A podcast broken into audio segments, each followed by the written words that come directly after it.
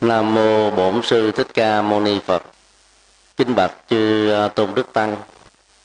Kính thưa à, quý à, Phật tử. Chúng tôi xin chia sẻ về đề tài tương lai giáo dục Phật giáo Việt Nam.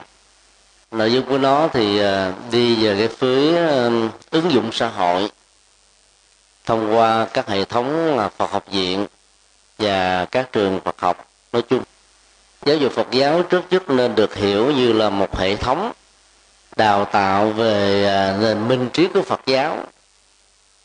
Song song với việc ứng dụng hành trì nền đạo đức để à, đạt được đỉnh cao của đời sống tâm linh. Sau khi hoàn tất giai đoạn 1 của à, chương trình đào tạo này, thì việc triển khai ứng dụng dưới hình thức là hoàn pháp thông qua các giảng đường nhằm truyền bá thông điệp của Đức Phật rộng và phổ quát cho nhiều tầng lớp xã hội khác nhau. Vai trò giáo dục của Phật giáo chỉ mới được xem um, là quan trọng như là chiến lược phát triển Phật giáo trong vòng à, 50 năm trở lại đây.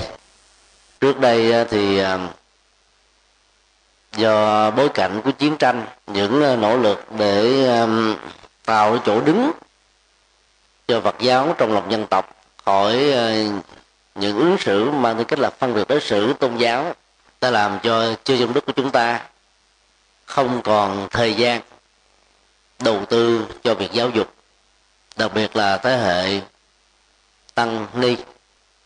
Bối cảnh giáo dục của phật giáo với cái đóng góp lớn như lần trước chúng tôi đã chia sẻ, thuộc về giáo hội phật giáo việt nam thống nhất với sự ra đời của um, hai hệ thống song song.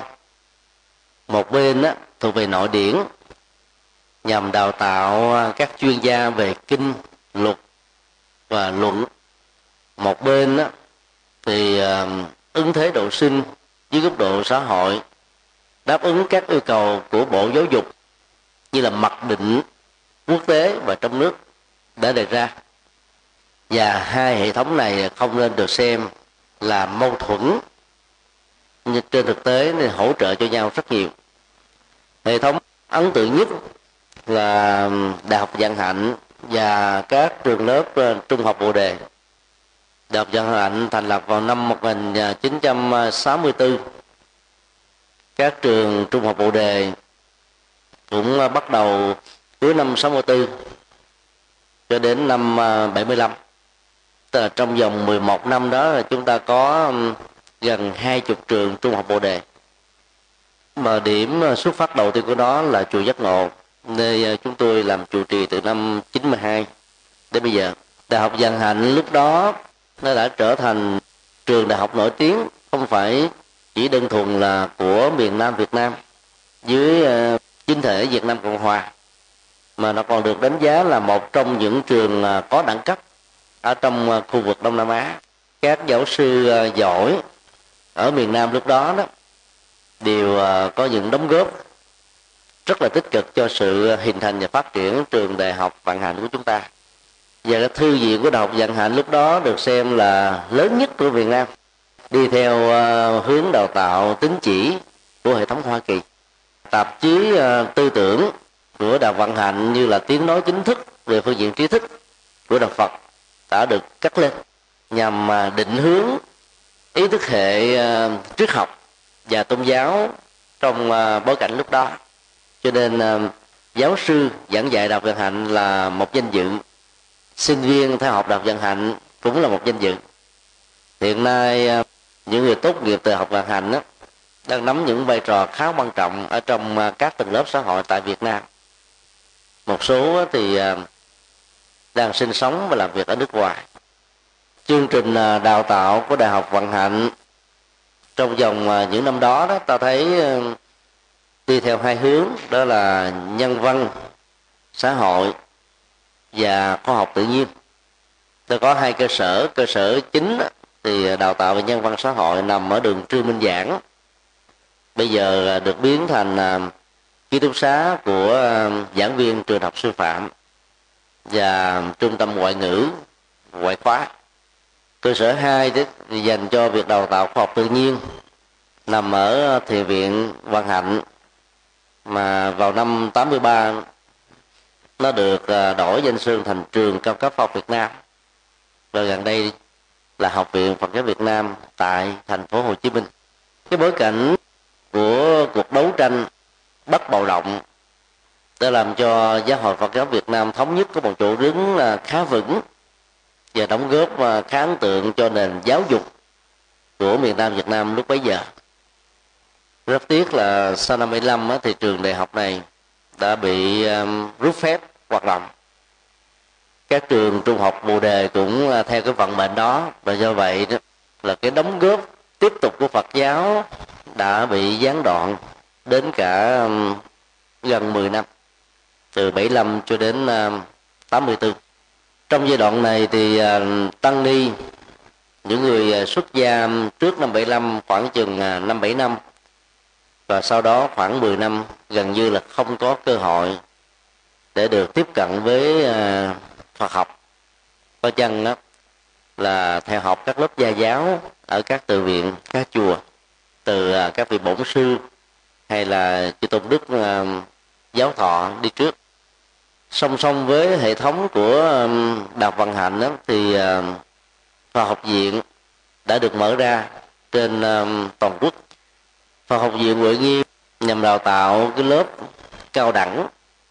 Còn trung đẳng thì ở ngoan sơ đẳng thì ở chùa giác ngộ nhằm uh, phân tích về phương diện ứng dụng kho tàng văn học kinh luật luận của Phật giáo chư tôn đức tốt nghiệp từ à, các khóa đào tạo này đều làm thành công Phật tử ở cái mức độ khá cao.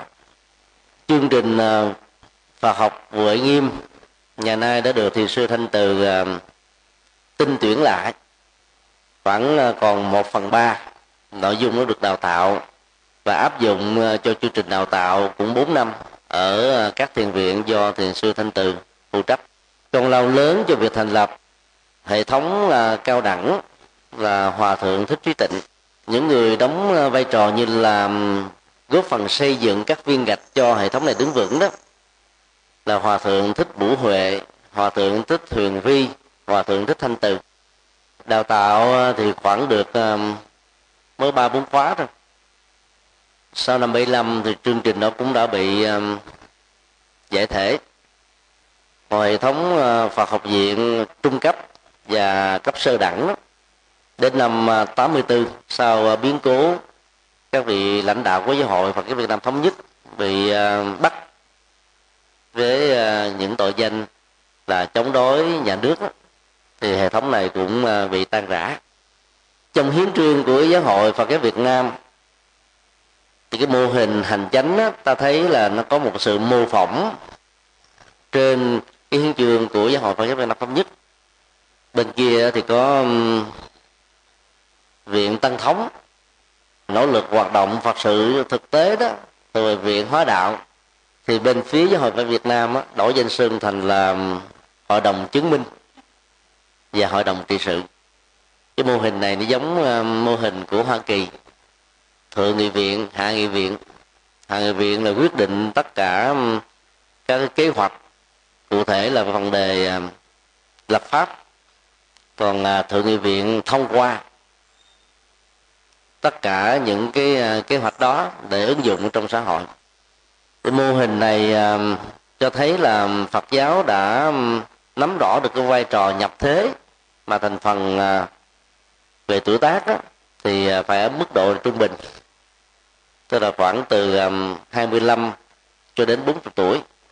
Mô hình giáo hội Phật giáo Việt Nam thống nhất ngay giai đoạn lịch sử mà nó được thành lập đó đã tuân thủ quy chuẩn này khá tốt.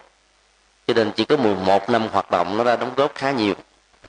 Còn à, viện tăng thống đó, gồm những uh, chư tôn đức giáo phẩm từ uh, tuổi 60 trở lên.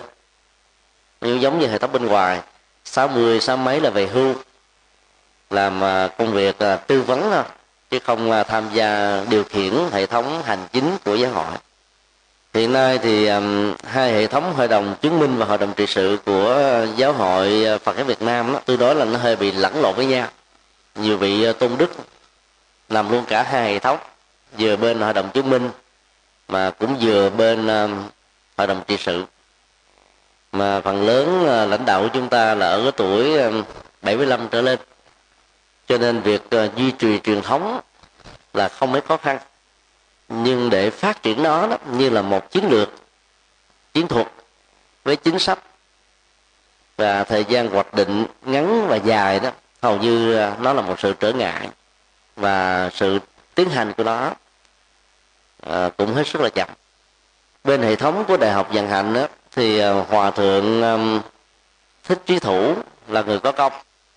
Và theo tư vấn của um, các phật tử tốt nghiệp tiến sĩ ở mỹ về thì hòa thượng đã rất quan hỷ rút lui khỏi vai trò là viện trưởng.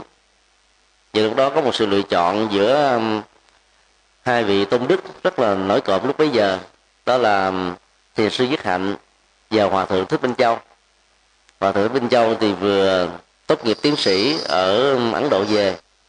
Còn người mà khởi xướng cái manh mối đầu tiên của văn hạnh đó, chính là thiền sư nhất hạnh và trụ sở của nó đặt ở tại chùa pháp hội, quận 10 sau đó thì giáo hội thống nhất đã chọn hòa thượng thích minh châu. Thì sĩ hạnh thì à, được à, phái cử như là phát ngôn viên của giáo hội phật giáo việt nam thống nhất ở hải ngoại. Và nhân cơ hội đó thì thiền sư đi du học. Như vậy ta thấy rất rõ là hệ thống của cái trường học dân hạnh đó là nó để đáp ứng với những cái nhu cầu của à, xã hội theo uh, luật của bộ giáo dục quy định dù là chính thể nào nó cũng có những cái quy chuẩn như thế. Mà theo chương trình đào tạo ở cấp uh, đại học bao gồm từ cử nhân thạc sĩ tiến sĩ và hậu tiến sĩ đó thì phương pháp luận dân bản học được xem là các chiếc chìa khóa rất quan trọng để mở toan những cánh cửa của học thuật nhằm đóng góp cho thế giới học thuật những tác phẩm nghiên cứu với những ánh sáng mới bao gồm những phát minh. Lần đầu tiên trong lịch sử phật giáo việt nam đại học văn hạnh mới có. Lúc đó nó thì à, nhiều vị à, tôn đức có cái nhìn à, thủ cụ đó cũng lên án dữ lắm.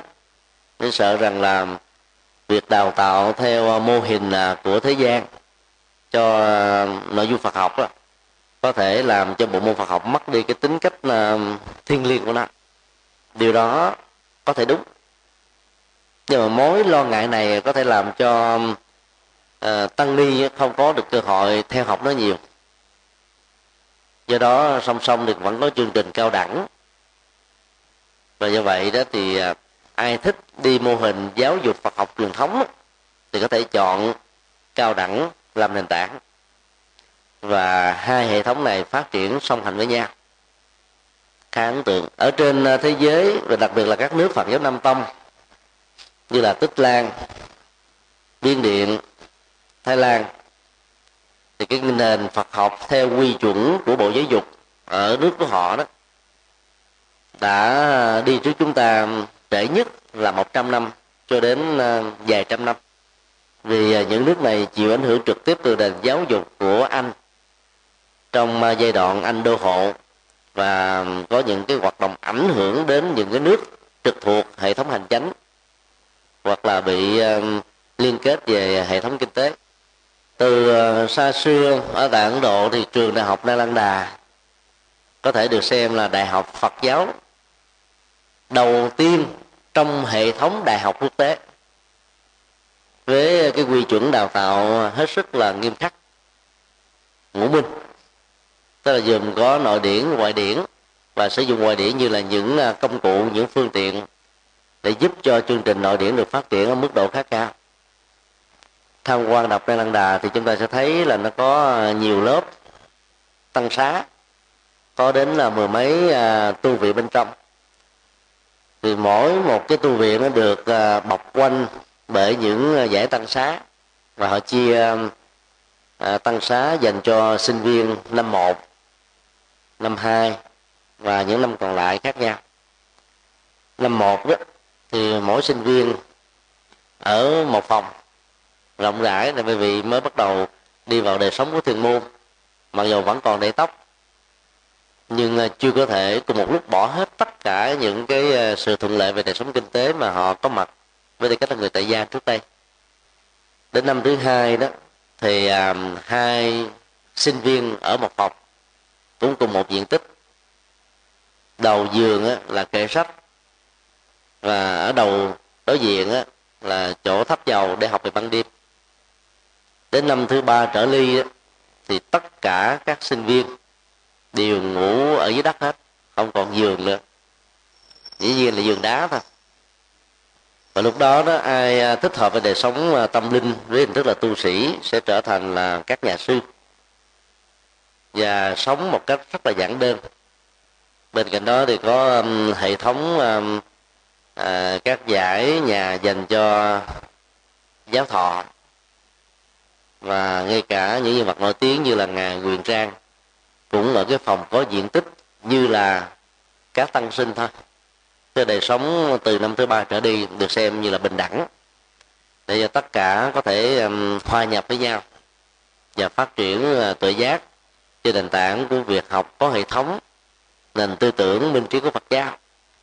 Khi hồi giáo thôn tính Ấn Độ đó thì à, họ có một chính sách thống nhất là tiêu diệt hết tất cả các cơ sở giáo dục Phật học và các công trình văn hóa thể hiện qua kiến trúc nghệ thuật.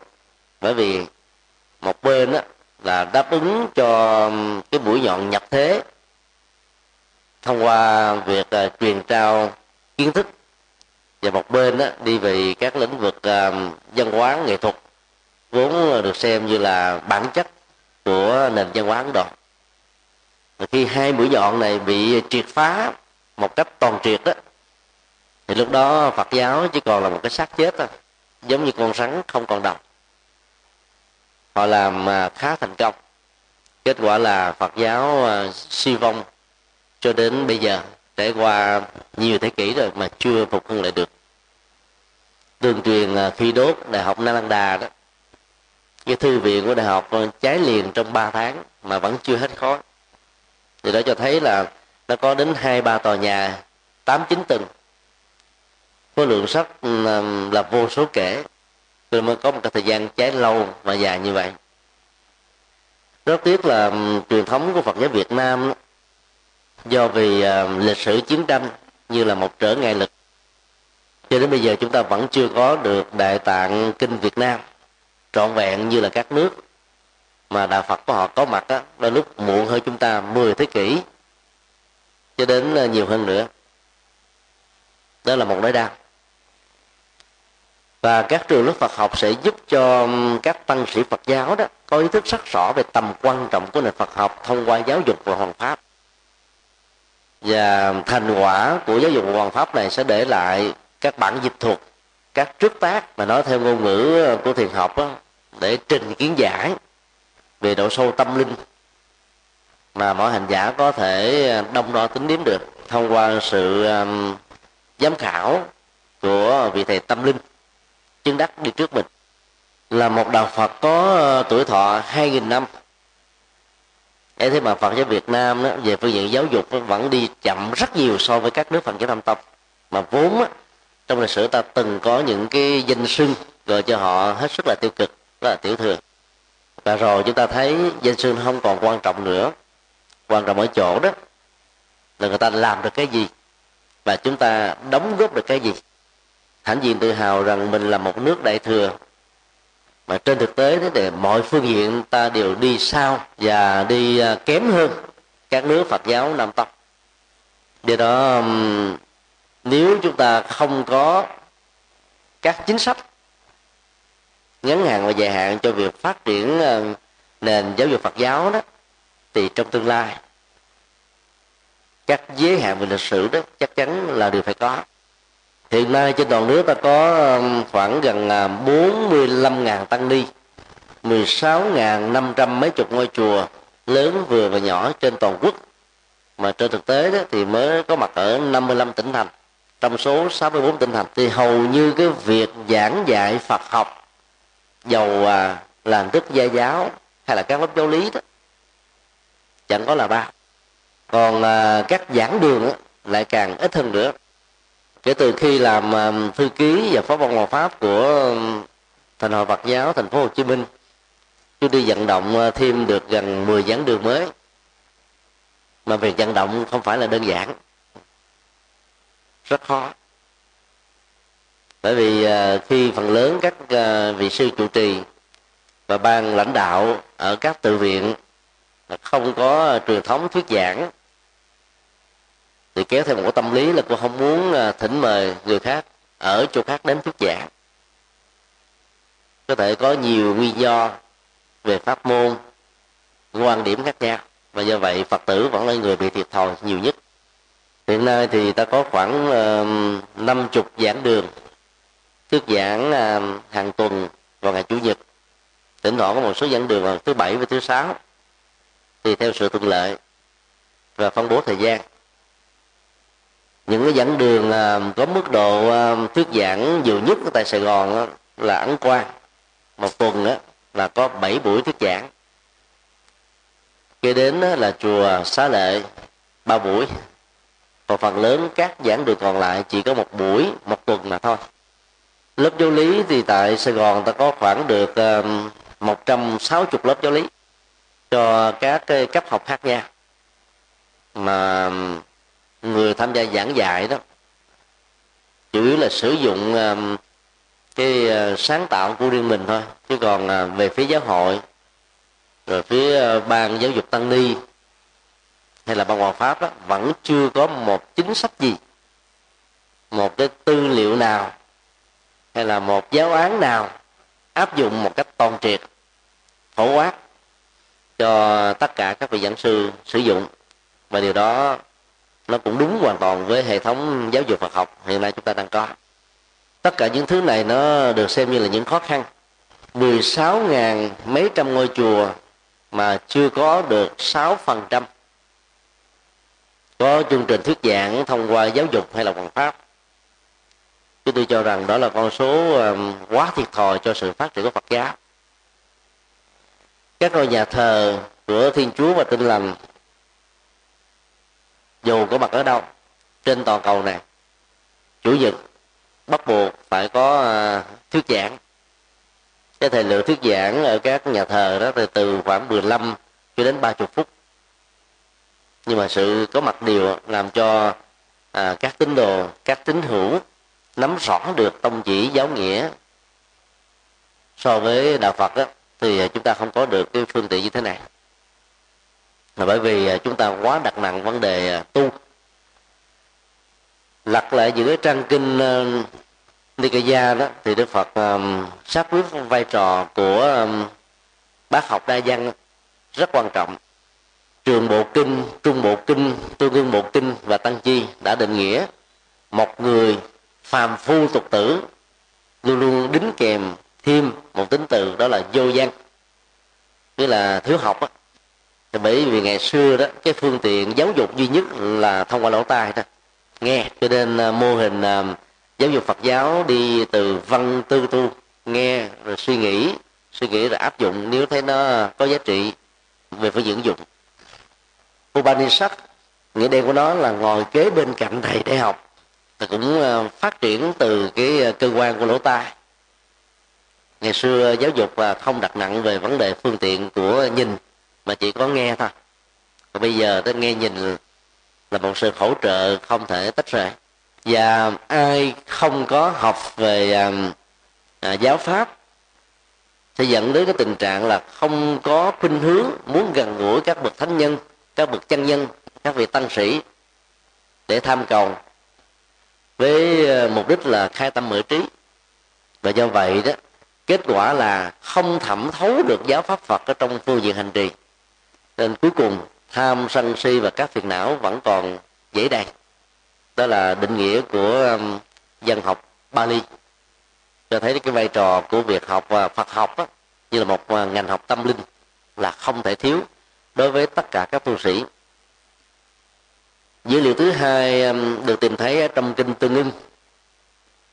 Thì uh, tục giả a nan hỏi là làm thế nào để biết là một người đó có được năng lực chức đắc. Và một bên đó chỉ đơn thuần là kiến thức về Phật học. Thì Đức Phật trả lời như thế này, một trong những thước đo đầu tiên là nếu hỏi về nội dung Phật học mà một người được mệnh danh là chứng đắc hay là được tôn xưng là chứng đắc, không trả lời lão thông thì người đó cũng là người vô văn phạm phu thôi như vậy cái vai trò của um, Phật học đóng khá lớn khá vững cũng giống như là bác sĩ. Mà nói lại bác sĩ giỏi mà hỏi về to thuốc không biết thì làm sao mà có thể khám chuẩn xác được? Cho nên các to thuốc phải rành. Và do vậy trước khi trở thành là một chuyên khoa thì à, các à, thực tập sinh bác sĩ đều phải trải qua chương trình à, đào tạo đa khoa trong Phật học. Cũng như thế các trường lớp Phật học chúng ta đào tạo đa khoa từ những năm đầu. Và thường năm cuối hay là hai năm cuối mới đào tạo chuyên khoa để có cái nhìn dung thông về các pháp môn. Và do vậy không thấy là các pháp môn là một uh, trở ngại lực cho nhau. Do đó ờ, thiếu kiến thức về Phật học thì không thể trở thành thánh nhân. Đây là dữ liệu uh, khá quan trọng và ấn tượng.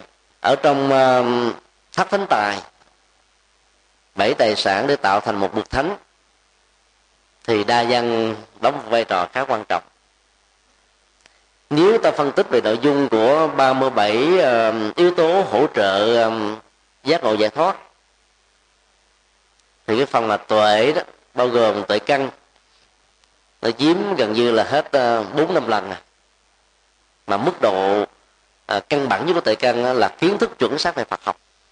Nếu ta không có kiến thức về à, sức khỏe đó thì ta không thể có được sức khỏe cường tráng. Đây là điều chắc chắn đó do đó trong nền tảng của kinh điển thì vai trò của nền Phật học rất là lớn nhưng rất tiếc là các bậc uh, tiền bối của chúng ta đã không đặt nặng về vấn đề này.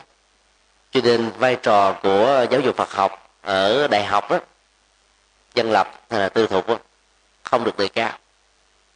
Còn à, tích lan đó thì hiện nay họ có khoảng là 13 trường đại học có bộ môn Phật học như một ngành độc lập miến điện thì có được ờ, bốn năm trường. Thái lan đó thì bây giờ mười mấy, hai chục trường đứng đầu trong nước đó, có ngành phật học độc lập. Còn có hai trường đại học phật học riêng. Mà mỗi một trường như vậy có khoảng ờ, từ 8 cho đến 15 cơ sở, to, lớn hơn chúng ta rất là nhiều lần.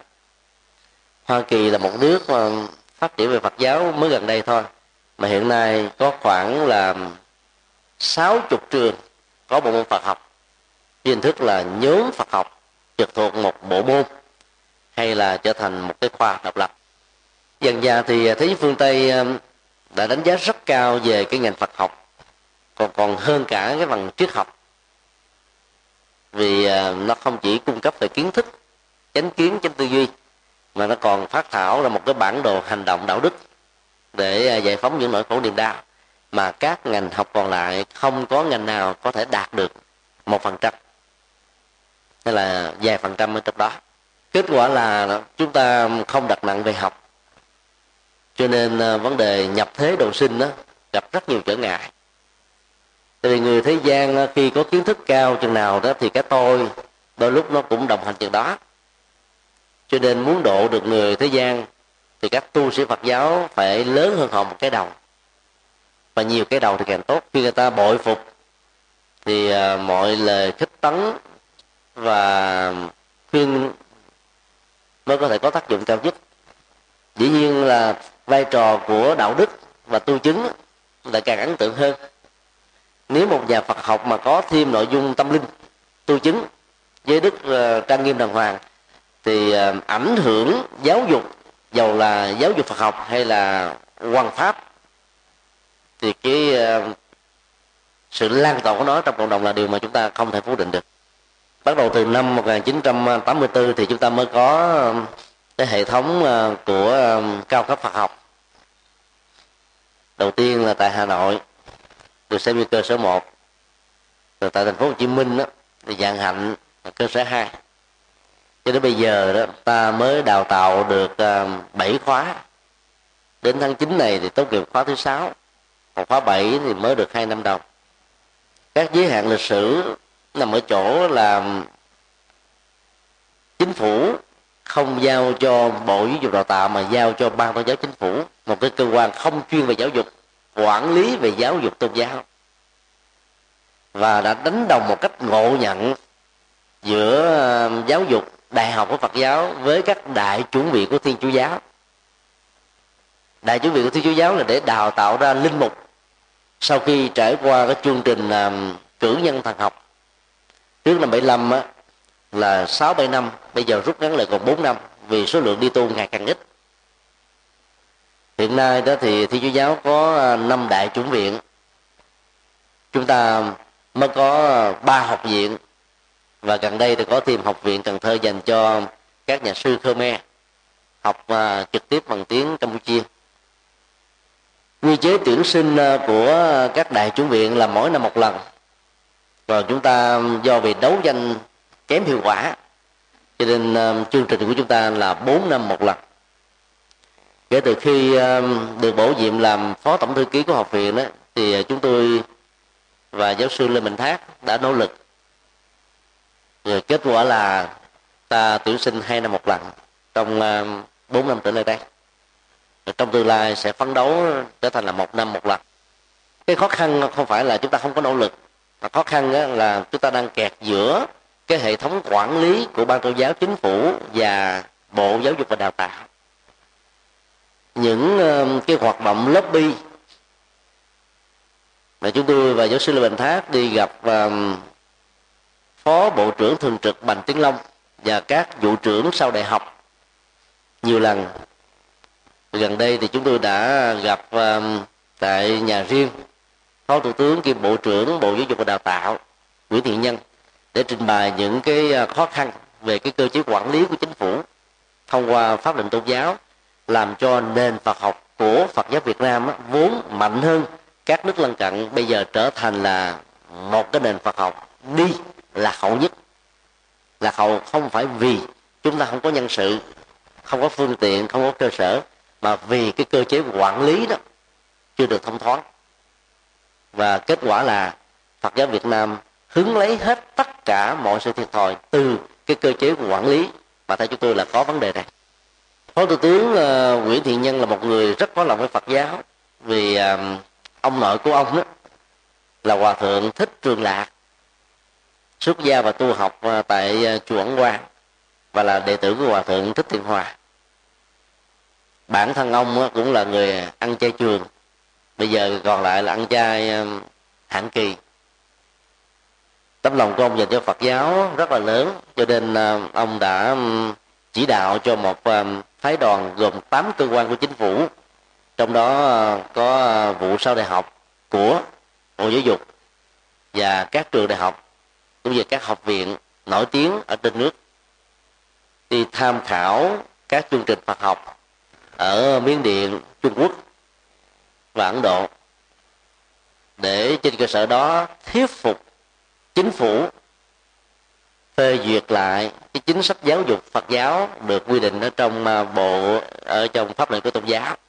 Và hy vọng là năm nay đó thì chúng ta sẽ thoát được cái ấp của dòng kim cô trên nền giáo dục của Phật giáo Việt Nam. Nếu tự nhiên nó có mặt đó thì à, bắt đầu từ năm 2009 này là ta sẽ đào tạo um, thạc sĩ Phật học và hướng đến là tiến sĩ. Tám cơ quan liên ngành à, tới làm việc với học viện vào tháng 5 2009 vừa qua đã rất ấn tượng về cái chương trình đào tạo tín chỉ của học viện. Vào à, thời điểm năm 2005 chúng tôi được đặt trách biên soạn lại hệ thống của học viện và đã nâng ờ, phân khoa Phật học trở thành là khoa. Từ một department mà lên faculty đó là cả một vấn đề về à, chiến lược phát triển của nền giáo dục Phật học. Mà hiện nay đó trên thế giới mới chỉ có được hai nước đi theo mô hình này đó là Tích Lan, Thái Lan và Việt Nam là nước thứ ba. Còn ở các nơi đó thì Phật học vẫn được xem là một phân khoa thôi. Trước năm 75 Giang Hạnh cũng quan niệm như thế tại Việt Nam thì cái quan hệ mẹ con giữa department và faculty, tức là phân khoa và khoa đó, đã bị xóa. Tất cả các phân khoa được gọi chung bằng cái tên gọi là khoa. Đó là cái quan niệm giáo dục ở trong nước. Cho nên ta không thấy được cái tầm quan trọng của việc nâng phân khoa thành khoa, như là hệ thống của học viện chúng ta đang làm từ à, năm 2005 trở lại đây. Thì tám cơ quan này đã đánh giá rất cao học viện là một trong năm trường đại học đi tiên phong về lĩnh vực này. Và phát biểu của bộ giáo dục đào tạo hôm đó đó, là nhiều trường đại học nổi tiếng của Việt Nam phải phấn đấu sớm nhất là năm 2015 mới có thể theo kịp được học viện. Thì thường là khi chúng ta đang có mặt trong một hệ thống nào đó, ta không thấy được cái giá trị của nó. Cho đến khi ta so sánh nó với những hệ thống khác, song song hoặc là trái chiều số lượng uh, các vị uh, giảng viên và giáo sư uh, tại học viện của chúng ta đó cho đến bây giờ là khoảng 70 vị trong đó ờ, có khoảng 50 là tiến sĩ. Các trường đại học nổi tiếng như là đại học Hà Nội, đại học Tổng hợp Thành phố Hồ Chí Minh, đại học Bách khoa trên toàn nước thì số lượng đó chưa bằng được một phần năm của chúng ta. Cơ sở vật chất của chúng ta đó, mặc dù là nhỏ nhưng mà tính theo cái tỷ lệ sinh viên đó là quá đạt tiêu chuẩn và yêu cầu. Các phương tiện khác cũng ờ, đạt được một cách tương tự như vậy. Nhưng vấn đề còn lại là cái cơ chế quản lý của pháp lệnh tôn giáo đó, nó đặt sai chỗ. Thay vì phải giao cái nhiệm vụ này cho bộ dục đào tạo, một cái cơ quan chuyên về lĩnh vực quản lý thì ờ, cái nền Phật học chúng ta đã đi tiến bộ rất xa. Mặc dầu lãnh đạo của ban tổ chức chính phủ từ ờ, giai đoạn của ông Ngô Yên Thi, một Phật tử đã có nhiều nỗ lực nhưng mà vẫn chưa có thể tháo mở được một cách toàn triệt. Đến cái phần kế nhiệm của ông Nguyễn Thế Doanh cũng có nhiều cái nỗ lực à, ấn tượng.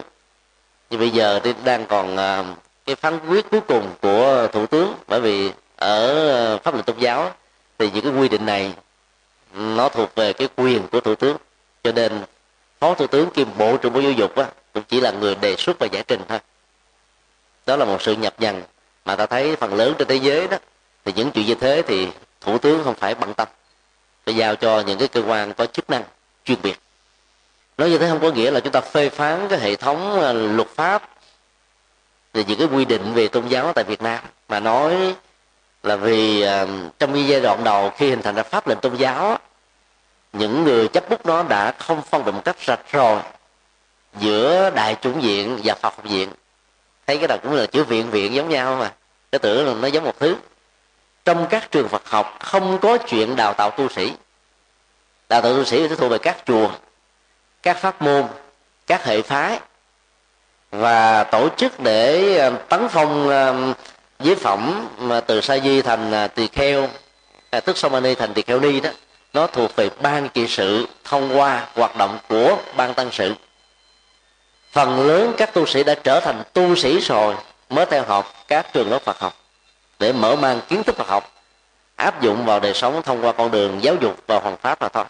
Trong khi đó đi vào trong đại chúng viện đó thì các đại chúng sinh từ một người à, tín hữu được huấn luyện để trở thành linh mục ở trong tương lai. Sau khi tốt nghiệp với chương trình à, cử nhân thần học đó thì họ sẽ được bổ nhiệm đi làm phó tế trong à, à, các giáo đường khoảng 2 năm 3 năm rồi được linh mục chánh xứ phê chuẩn đề xuất các uh, tín đồ ở tại giáo xứ này đó cũng phải đồng tình nữa. Thì lúc đó là hội đồng giám mục của tỉnh thành hay là liên tỉnh thành mới bắt đầu xét duyệt. Cho nên vĩnh viễn sẽ có rất nhiều người không trở thành được linh mục. Khi mà các cái ờ, cáo trình đó không đạt những cái tiêu chuẩn. Cho nên ờ, người nào mà trở thành linh mục đó, thì à, trở thành là một cái danh dự rất là lớn. Mỗi một năm như vậy họ tấn phong linh mục chỉ có à, 50 người nhiều nhất là hai ba chục người. Còn giới đàn của chúng ta đó mỗi kỳ như vậy là ba ngàn người hai ngàn người một ngàn người tùy theo các tinh thành lớn nhỏ. Chính vì thế mà giá trị à, tăng bảo đó tự động nó bị giới hạn lại. Thời của đức phật vì phần lớn căn cơ là cao và tội giác cũng như là phương pháp giáo dục uh, trực tiếp của đức phật đó nó có một cái tầm ảnh hưởng rất mạnh. Cho nên uh, giai đoạn đầu để phát triển tăng đoàn thì ngài uh, đã chấp nhận giải pháp là thiện lai tỳ kheo. Không cần trải qua cái thời gian đào luyện bởi vì ngài có được tha tâm thông có được thiên nhãn thông để có thể đánh giá được một vị sơ phát tâm này mặc dù xuất thân từ các tôn giáo khác đó, có thể trở thành là rương cột của Phật giáo hay không còn chúng ta không có được những kỹ năng đó cho nên ta chúng ta phải trải qua các giai đoạn huấn luyện.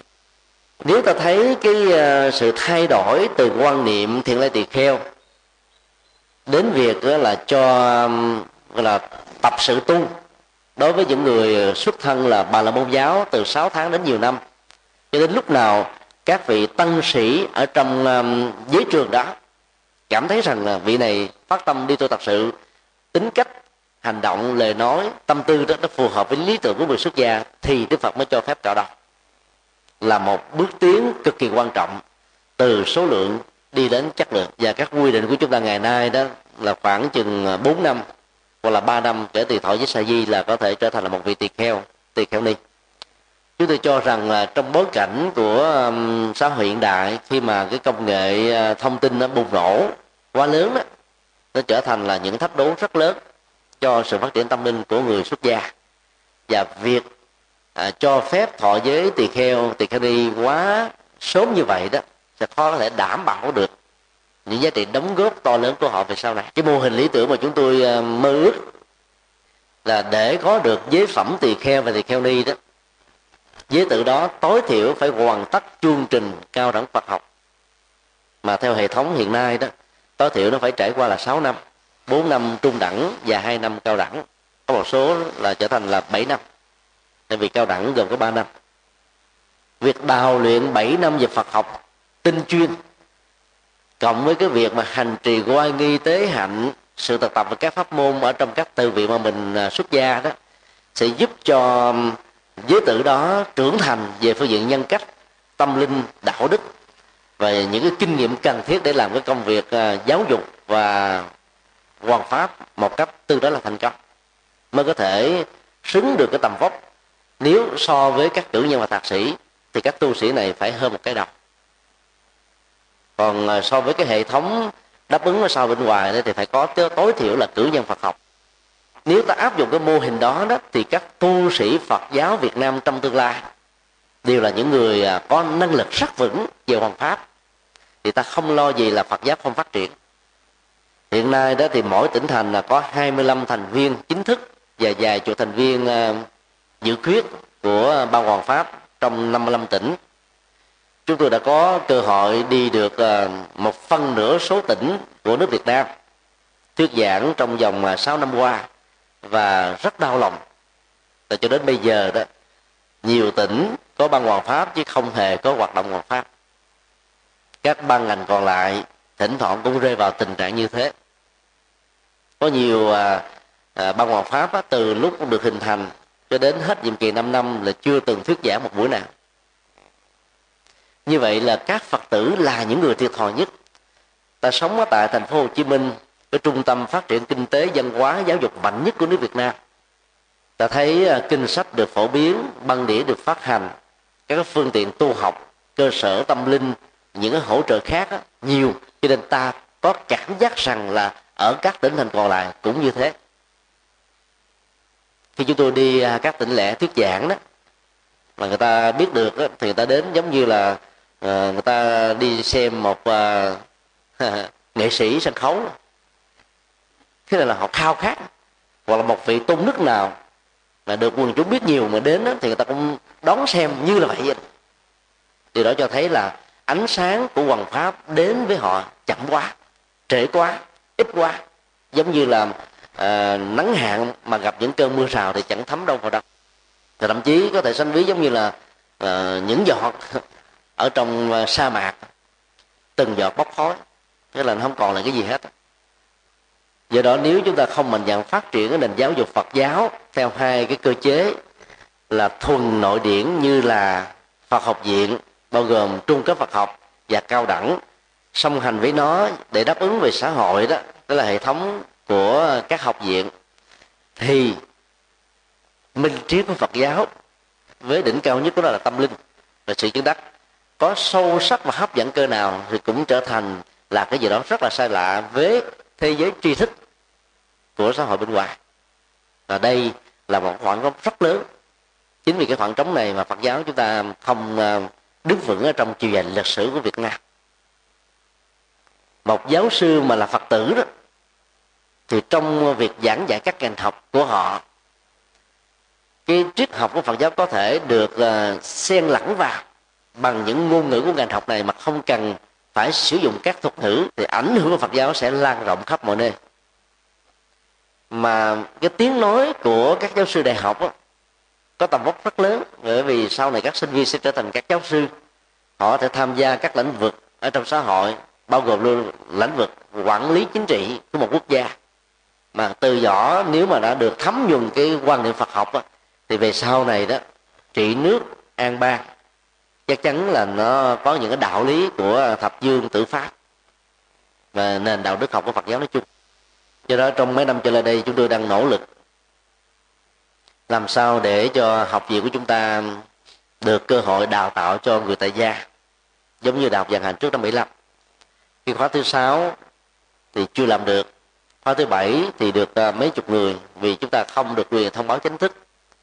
Và học à, mới hai năm thì rớt hết à, sáu chục phần trăm. Còn lại có mười mấy người.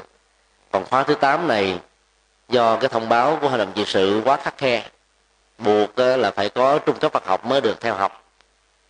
Cho nên là các cư sĩ gần như là đợt này không có ai. Đó là một điều rất đau lòng. Mà những tiếng kêu cứu, giải bài đó, thì hầu như là không được lắng nghe.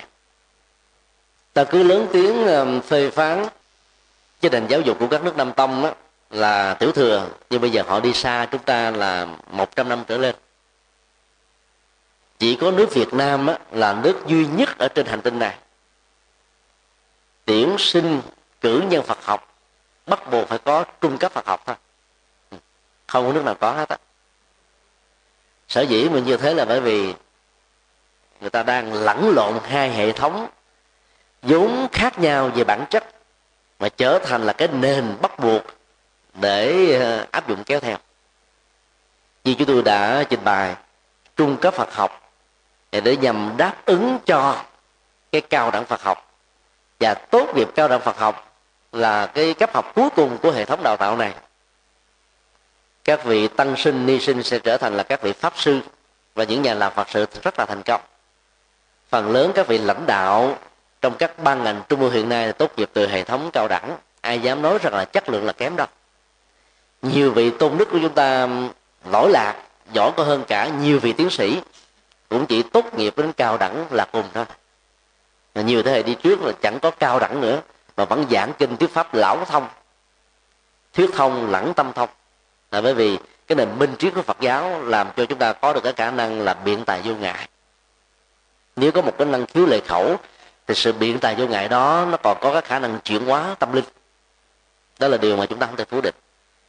Do vì lẫn lộn hai hệ thống này từ ngay ban đầu mà nó có mặt tại Việt Nam cho nên bây giờ lấy cái hệ thống trung cấp của cái nội điển để làm nền cho cái ờ, đáp ứng ở ngoài xã hội và thời đại nó trở thành là lạc quẻ. Không có một cái ngành cử nhân nào ở ngoài thế học bắt buộc ở dưới trung học bao gồm là bao gồm 10, 11, 12 là phải đi học về cái ngành đó. Tuyển sinh đại học nó còn chia khối A, B, C, D mà để có thể vào học một ngành học nào đó cho nên ờ, cái nỗ lực ừ, thành công ở khóa 6 và khóa 7 thì bị chưng lại ở khóa 8 này. Đó là một điều ờ, rất là đáng tiếc. Tại bởi vì ờ, chúng ta không có các chuyên gia phân tích, giải trình để tạo ra chiến lược cho những vấn đề như thế này. Và phần lớn ta chỉ ứng xử theo cái thói quen truyền thống đó mà cũng không rõ truyền thống. Nếu là truyền thống thì nội điển phải thuần nội điển còn hệ thống học viện, tức là đại học đó mà thì nó phải đáp ứng các cái quy chuẩn của bộ giáo dục đưa ra. Nếu ta không đi đúng quy chuẩn đó thì không ai thừa nhận dân bằng cử nhân của chúng ta là tương đương để trên cơ sở đó mới cho phép chúng ta đào tạo thạc sĩ và tiến sĩ. Còn cao đẳng thì làm sao được đào tạo những cấp học như thế này? Do đó um, khóa uh, 8 này đó thì tăng ni sinh là tiếp tục bị thiệt thòi. 1.700 đơn đã uh, được tiếp nhận nhưng nạp lại đó thì chỉ có 670 ờ, mấy cho đến ngày hôm nay thì khoảng được 700 đơn. Tức là chưa được một phân nửa nạp lại. Điều đó cho thấy là bởi vì rất nhiều người không có trung cấp Phật học đó cho nên không được các ban trị sự của mình giới thiệu học.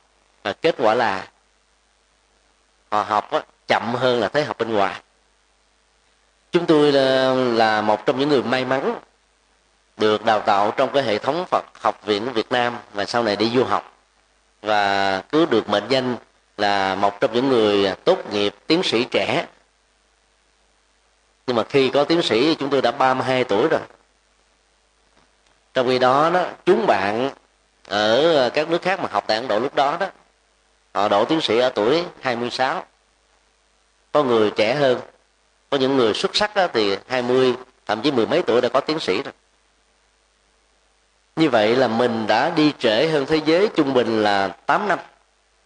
Còn à, những vị à, thượng tọa và ni sư đó cùng học với chúng tôi còn muộn hơn chúng tôi khoảng 10 năm.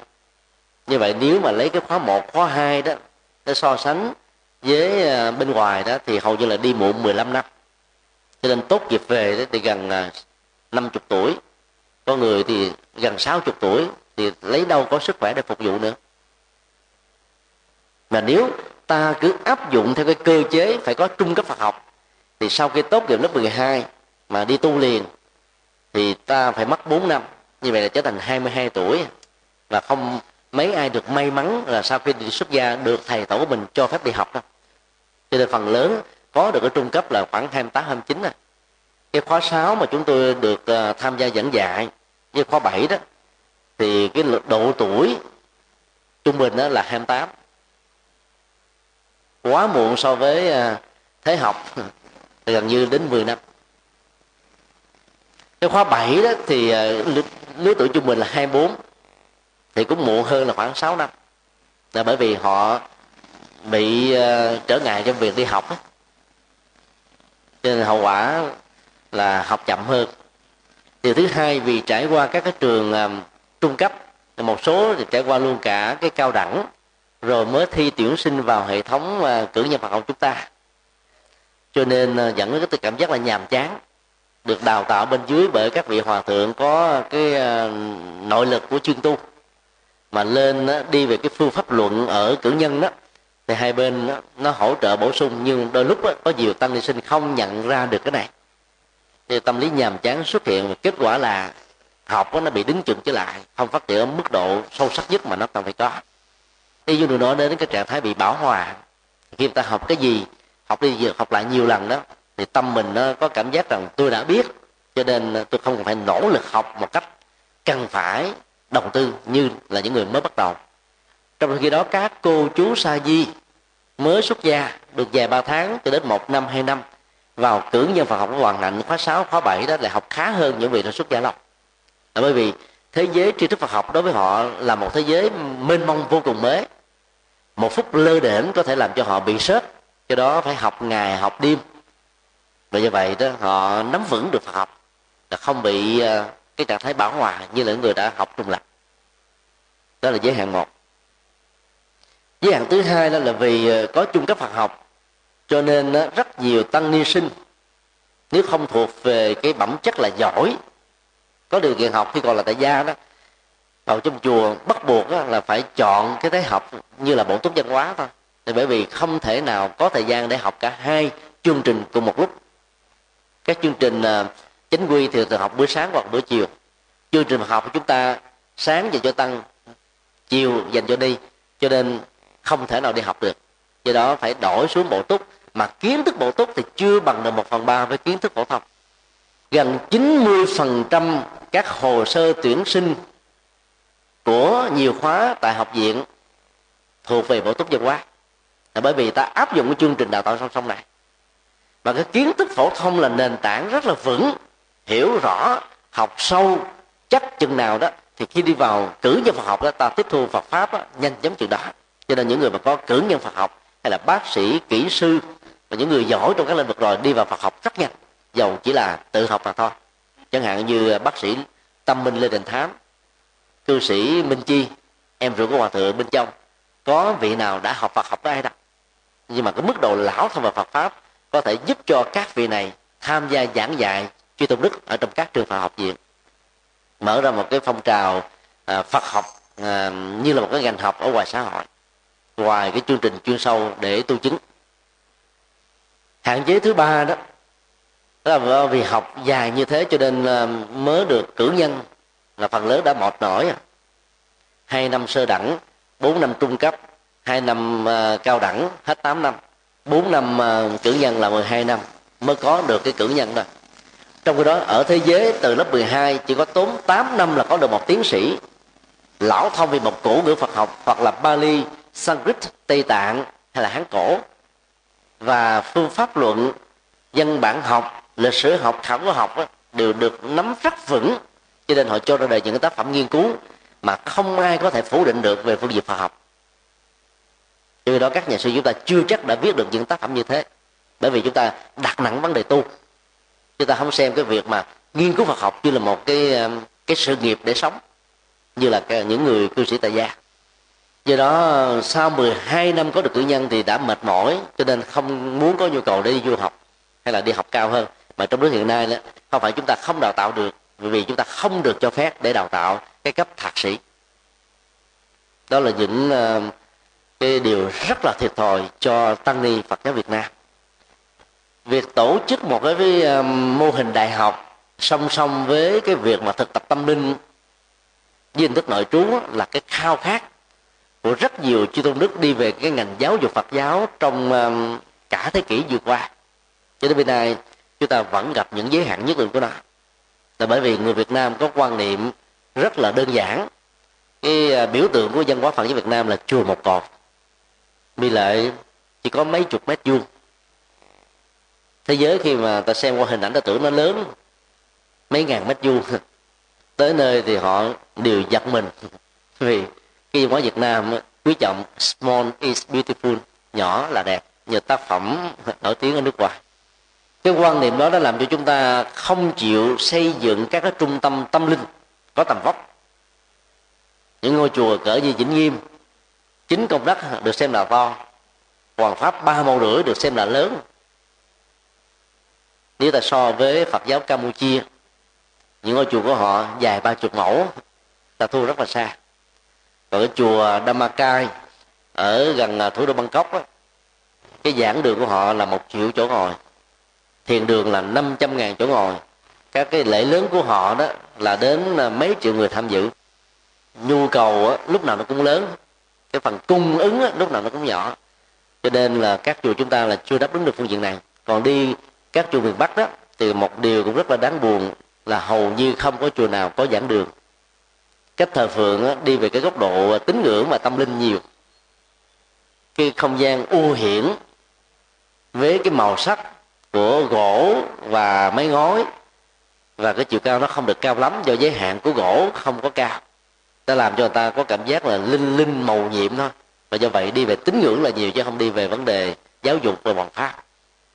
Một số ngôi chùa mới được xây dựng trong vòng 10 năm trở lại đây ấy, thì mới thấy cái nhu cầu thuyết giảng với hình thức là giảng đường như thế này là cần thiết và nếu ta làm một cái so sánh nhỏ trên toàn quốc, trong số trên 16.000 ngôi chùa đó, thì ta chưa có được một phần trăm các ngôi chùa có giảng đường. Đó là một con số rất là đau buồn. Và do vậy đó, tình trạng mù chữ Phật pháp, nếu ta được phép dùng cái từ này mà không bị quy kết là khiếm nhã đó, thì ta có thể nói là 60% tín đồ Phật giáo Việt Nam là mù chữ Phật pháp. Có ai được đào tạo học cái gì đâu? Từ lúc quy tam bảo cho đến lúc qua đời chỉ được hướng dẫn. Nếu tịnh độ tông thì nam mô di đà phật. Mặt tông á a di bắc di hồng, thiền tông là hơi thở cho niềm tin thức thôi. Hết. Cả một cái kho tàng tâm linh đồ sộ của phật giáo mà đức phật đã để lại chưa vị bồ tát, các vị thánh tăng trong lịch sử đã để lại, bây giờ nó chỉ còn chừng đó hay sao? Rất là đau lòng. Là bởi vì ta không quan trọng về vấn đề giáo dục thiên chúa giáo có thể được uh, sánh ví như là một tôn giáo khuấy nước lã thành hồ.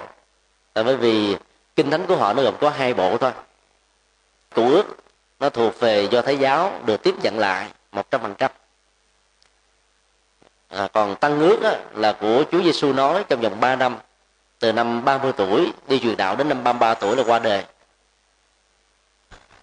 Thì gồm có bốn phần Luca, John, Matthew và thêm một uh, tác giả khác dưới hình thức là so sánh đối chiếu để cho người ta có thể tiếp cận từ một vấn đề mà Chúa đã dạy với bốn cái, cái nhìn khác nhau. Và như vậy họ chia toàn bộ hệ thống kinh thánh đó, nó gồm 3 năm năm A, năm B, năm C sau 3 năm là đáo lại một lần. Thì mỗi một tuần lễ trong số 48 tuần lễ của một năm đó trên toàn cầu ngay ngày chủ nhật đó thì mỗi một nhà thờ đều bắt buộc sử dụng chung một nghi thức là hai bài kinh cũ ước và một bài kinh tăng ước để đặt và chương trình thuyết giảng trong các nhà thờ phải được thống nhất như thế. Hết cho nên ờ, họ mới tuyển chọn được những cái bài giảng ứng dụng hay. Và do đó lấy đó làm cái ờ, chính sách để truyền bá cho những cái nơi mà chậm phát triển. Do đó vị linh mục chánh xứ giàu có kém trình độ hay chất lượng nhưng nếu có được một cái giáo án chuẩn đó, thì cũng có thể trở thành là một người khác chính vì thế mà sự phát triển phổ cập của họ nó có một cái nền tảng chân sết mạnh hơn là của phật giáo chúng ta mà còn nền minh triết của mình đó, là sâu sắc gấp trăm lần so với thiên chúa giáo. Nhưng ta lại quá lơ là và cứ nghĩ rằng là chánh pháp không bao giờ bị mất đi. Cho nên không cần phải bảo vệ nó không cần phải phát triển nó cứ để cho nó phát triển theo cái thế tự nhiên. Nước bao giờ cũng chảy xuống thấp đó là tiến trình tự nhiên. Quần pháp và truyền bá là phải đưa nước đi lên cao vào các cao nguyên, đi nước vào trong vùng sâu, vùng xa, và khắp mọi nơi trên trái đất này. Mà muốn như thế thì ta phải có những máy bơm nước, có hệ thống đường dây, có hệ thống vận chuyển, có áp suất, và có những hỗ trợ, có nhiên liệu, ta mới làm việc đó thành công. Còn hiện nay trên toàn cầu, phật giáo dù của pháp môn nào cũng đi với cái công tác là nước chảy xuống thấp thôi. Kết quả là cái nền phật học chúng ta không phát triển mạnh được cái mơ tưởng chúng tôi là làm sao phối hợp một cách hài hòa. Bản chất của giáo dục đại học phật giáo đó cứ đi theo cái quy quy định của bộ giáo dục. Nhưng tất cả các tân sĩ đến học đó là phải nội trú, có chương trình tu, giống như ở các chùa, để có thể áp dụng được cái chương trình tiên tiến của giáo dục Phật học. Và do vậy thì trong vòng 10 năm sau sau khi ra đóng lớp các Phật sự đó, thì cái khuynh hướng làm đạo, sự truyền bá và các Phật sự sẽ rất là khác xa so với các thầy đi trước của chúng ta. Hiện nay vì chúng ta không có không gian, cho nên học thì ở trường, mà tu thì ở chùa. Mà mỗi chùa thì có một nghi thức tụng niệm khác nhau. Đó chưa nói đến cái ảnh hưởng của các giáo phái. Nam tông, bắc tông khắc sĩ, trong bắc tông nó còn có vài chục giáo phái khác nhau. Ngay cả thiền thôi, còn có vài chục giáo phái nữa. Chính vì thế mà nó không có một sự đồng nhất rồi nếu như học chung với nhau một mái trường ở chung với nhau một cái tăng xá sinh hoạt bố tác rồi à, rút kinh nghiệm trao đổi học thuật nó có một cái mức độ thăng mặt và sau này khi trở về các tỉnh của mình đó, trên toàn quốc ta rất dễ dàng cảm thông cho các chương trình phật sự chung. Và nó không có tình trạng dùng miền hoặc là nói như thế gian chút xíu là cọp nào rường đó và làm được như thế thì phật giáo mới có thể phát triển một cách toàn triệt được. Các phật học viện uh, truyền thống nên giữ lại. Đừng nên chạy theo cái hệ thống